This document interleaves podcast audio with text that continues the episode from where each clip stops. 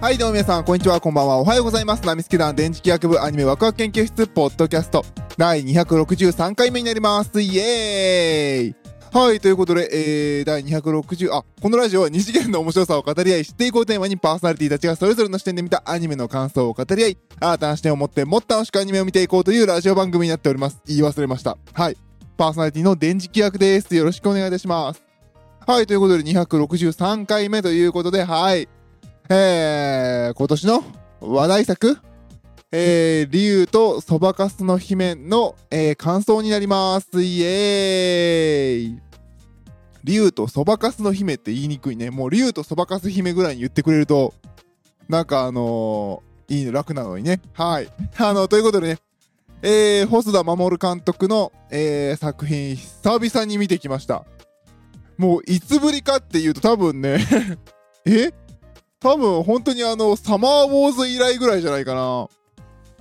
見てなかったんですよね、ずっと。なんかね、まあなんでしょうね、あの、ああ、売れちゃったなーっていう感じで見てないのと、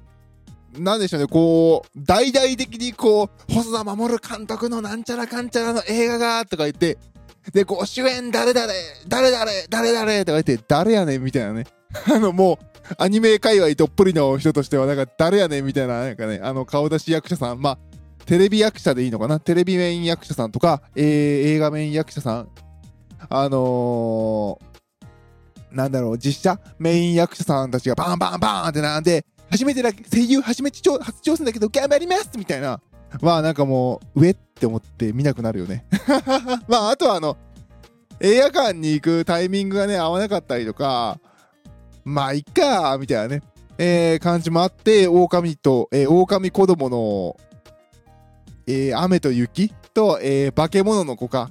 えー、は見てなかったですね。で、まあ、今回なんで見に行くねんっていうと、まあ、こんなラジオを始めたからっていうのが一番なんですけれど、まあ、見に行くかっていう感じで、まあ、あの、他にね、あの、見に行きたかったのはあったんですよ。えー、っと、他にもなんだろう、またね、スターライトまた見たいなってもあったし、あの、ゴジラ VS コングも見たかったし、あの、ブラックウィドウも見たかったし、なんか、まあ、どれかと一緒に見ようかなと思って、まあ、ゴジラと一緒に見てきたんですけれど、いやー、なんかね、もう、今、うちテレビないから、どんな宣伝されてるか知らないんですけれど、まあ、あの、いっぱいこう、ツイッターにもね、いろんなところのメディアで、えー、紹介されたので、あー、細田守大先生になったんだな、みたいな 感じで、あー、そうだ、未来の未来も見てないや。うん。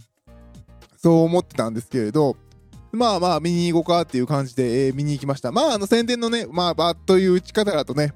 あのー、まあもう皆さんね、こういうラジオを聞くような人は見てるでしょ。まああの女の子がね、高校生の子が、あのー仮想世界ね、SAO みたいな感じでね、仮想世界の中でね、あの出会った、あの歌姫として頑張ってる、あのなんか人気者になってるんだけど、その中で出会った竜の男と、まあ惹かれ合ってどうちゃらみたいな雰囲気で、あの、まあ、なんでしょうね。あの、竜とそばかすの姫って書いてあってね。まあ、美女と野獣かなっていう感じでしたね。はい。ね。で、まあ、そういう話がね、最初1時間ぐらい続くわけですよ。うーん、と思いながら見るわけね。まあまあまあ、でもまあ、この夏のね、あの、家族とか見る、あのー彼氏、彼女と見る、こう、デートムービー、ファミリームービーとしては、まあ、いいかなと思いながら、俺これどうやってラジオで喋ろうと思いながらね。こんないいキャラおっさんが、これにどう感想を持とうかと思ったんですけどね。いやー、細田守やらかしてくれましたね。やってくれましたね、あれ。あ、ネタバレ全開でいきますよ。はい。もう最後、えらいことやりましたからね。あの、見てない人、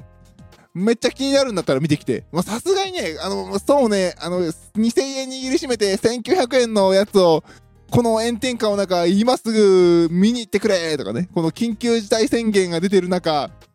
ね、人いっぱい入ってるこの作品見に行ってくれとはなかなか言いづらいので、そこは、あの、お任せしますけど、あの、見た私としては、あ、こいつこの脚本やりやがったなっていう感じでした。はい。いやー、なんかね、途中からデートムービーじゃなくなるんだよね。びっくりしたわ。いや、まあね、これどう落とし、落とすんやろうと思いながら見てたけど、ああ、そうしますみたいなね。もうなんか終わった後他の人たちがほら、ぞろぞろ友達と来た子人ってやっぱ感想を言いながら帰るじゃないですか。なんかね、やっぱ隣に座ったお、なんかあの、ペアとか言ってましたね。途中まで良かったのに、みたいな。そうね、途中まで宣伝通りの内容だったからねっていう。いやー、ちょっとね、見てるこっちは嬉しくなりましたね。お前、この内容さーっていうね。いやー、まああのー、ざっくり言うと、まああの、ネタバレをね、含みながらここからいや喋らせてもらいますね。あの、まだでね、これから見たいから、いいやっていう人はここで止めてね。見終わったら戻ってきて。で、まああの、その、竜とね、そばかす姫なわけですよ。で、こう、やんちゃなね、目つきの悪い、あのー、男がいて、でもちょっとかわいそうなところがあるの、私そこに惹かれるみたいな話があるわけですよ。まあ、あの、ありがちっちゃありがちな話で、まあ、でもあの、現実世界には好きな男がいて、みたいなのがあって、まあ、そいつが竜なんやろぐらいの感じのね、雰囲気で見るんですけれど、いや違ったね。まあ、さすがにそこまで安直ではなかったっていうのと、この子を助けたいっていう、その子が誰やろうって思ってなんか、あの、結局それは父親から虐待を受けてる男の子っていうね、設定で いやいやいや、あ、そうなるみたいな。しかも虐待受けてるシーン、ライブ配信されてるのをみんなで映画館で見るみたいなね。うーん、急にそれが残り30分ぐらいで始まるんですよね。おいおいおいって思いながら、お前、お前、この、この夏みんなで家族とか恋人とかと見るファミリーデートムービーでそれはないだろうみたいな ね、シーンがね、出てきてる。まあ、あの、直接的に殴る蹴る的なシーンはないんですけれど、まあ、逆に殴る蹴るを思わせるようなぐらいの、あの、怒った演技を、あの、されるので、そりゃ、そんなシーンになると、後ろで元気に見に来てたお子さんぐずり出すよねっていうね そうだよね、怖いよね、このシーンみたいな。いやー、あ、そんなことします？みたいな。お前、この瞬間からお通夜じゃねえか、この空気みたいな。さっきまでお前キラキラピカピカで、なんかもうあとちょっとで私あなたのことが好きでキスして終わりそうな感じだったのにさ、みたいな。いやー、絶対こんな脚本発注してないでしょ、お金出した人たちみたいな。絶対お金出した人たちは、なんか、見終わって、やっぱり愛って最高みたいなね、そんななんかあのー、感泣けましたみたいな、そんな映画を望んでたはずだよ、お金出した人たちはみたいな。見ててそんな感じでしたね。いやー、もうそうなりますかみたいな。いや、確かに家族の物語だったよみたいな。確かにね、確かにそうなんだけどさ、みたいな。確かにね、このひと夏の女子高生の女の子が一つ成長する物語で、自分のお父さんと亡くなったお母さんとの向き合い方に成長するお話ではあるんだけど、うーん、みたいな。そこでそう突き落としますか、みたいな。脚本だったのは見てて面白かったですね。いやー、やってくれましたね、あなたみたいな感じで。これ、OK 出たんですか？みたいな。そんな感じで見てましたね。うん。いやー、まあ、まあね、まああの、配給してもう、上映してるから OK は出たんでしょうけれど、いやー、絶対みんな、そんなの望んでな、望んでなかったよねみたいな。いや、確かにいい話だけどさ、みたいな。そっかー、みたいな。そうね、だからもう最初の1時間は、どうしたもんかな、このデートムービーって思ったんですけど、急にデートムービーじゃなくなったね、あれ。いやいやいやいやいやいや、そうだけどさ、みたいな。なかなか面白かったですね。うん。なんでしょうね。まあ、まあ、なくはないんだけれど、なんかアニメで久々に虐待してる親の話見たな、みたいな、そんな感じでしたね。いやー、すげえわ、細田守。ちょっとね、あれこんな作品の人だっけ？みたいなぐらいの、ちょっとしばらく見てなかったから、ちょっとあの、えー、なになになにこれまでのあの、化け物の子とかもみんな虐待の親出てくるのぐらいの感じで見てみようかなって逆にこう過去作品気になりだしましたね。本当に久々に。だってもう3作品飛ばしてますからね。絶対他の3作品虐待の話してないと思うんだよな。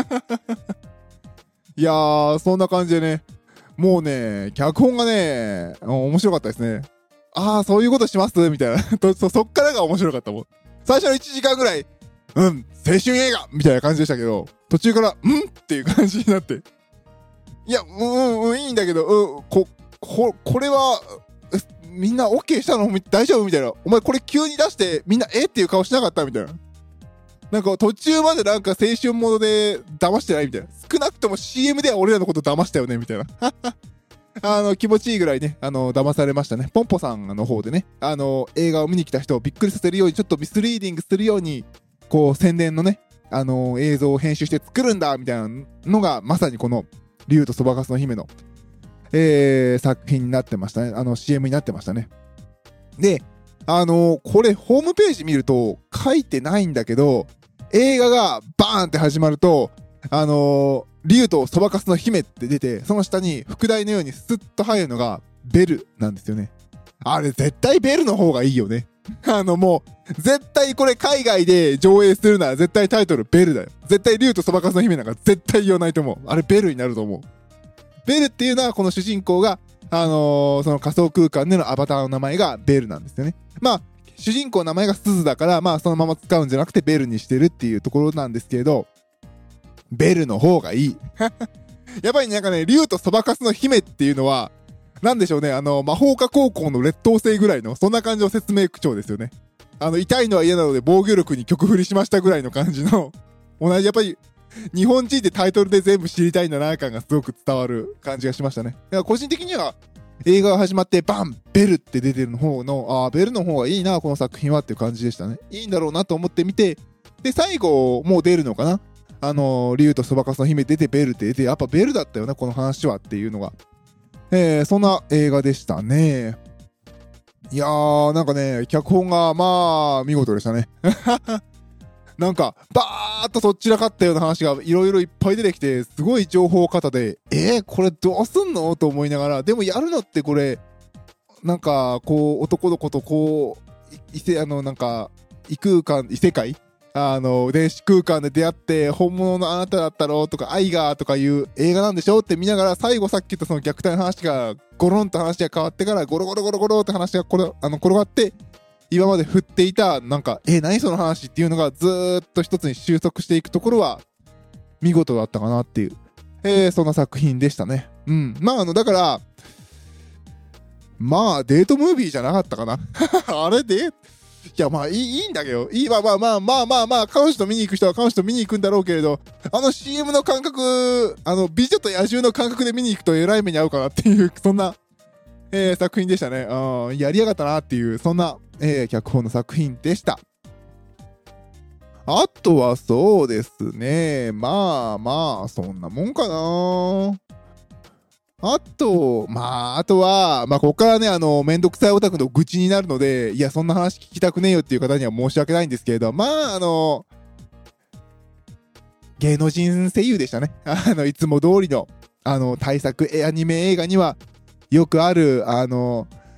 声優初挑戦だけど頑張りました声優初挑戦だけど彼女はすごくこのキャラにぴったりでしたみたいなのが絶対にこう、カタログに書かれ、あの、パンフレットに書かれているような、まあ、そんな役者さんたちでしたね。まあ、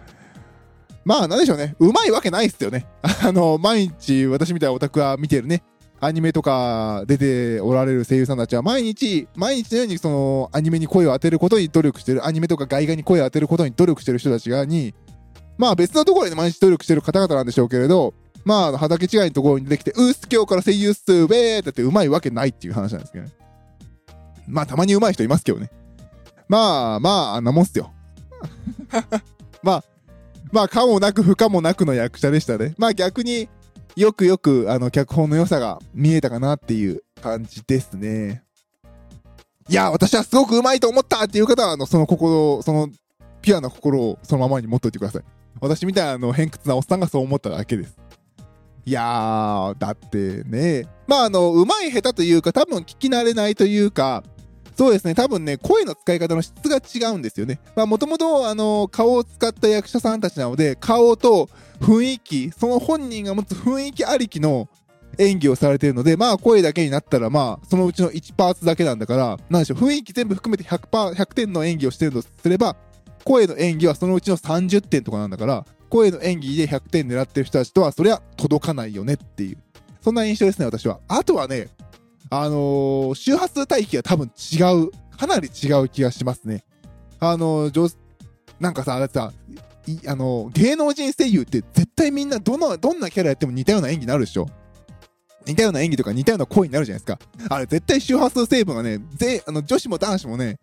男性も女性も低いんだよ。で、あのー、一回 YouTube の方私やったやつの方で、あの、スペクトルアナライザーで松岡義嗣さんとか、他の、あのー、声優さんの一部のね、あの、喋られた声をスペクトルアナライザーで見るやつをやったんですけど、結構高いのよ。えー、っと、私のこのラジオとかも 1kHz 帯をぐっと上げたりしてるんですけれど、多分ね、1kHz 帯よりも、もうちょっと低いんですよね、メインで響いてる声が。で、それがなんかリアルだって言うんですけど、多分ね、世の中の人みんなその辺の声は上がってないんですよ、1kHz 帯を狙って。だいたい800とかそこら前後。まあもちろん 1kHz 帯が気温だからね、元の音楽になってるので、音楽じゃない、元の音になってるので、その辺なんですけど、もう少し、あのー、声の音の周波数域は高いかな、アニメの声優さんはっていう印象でしたね。ずっと見ながら。で、あと、これは、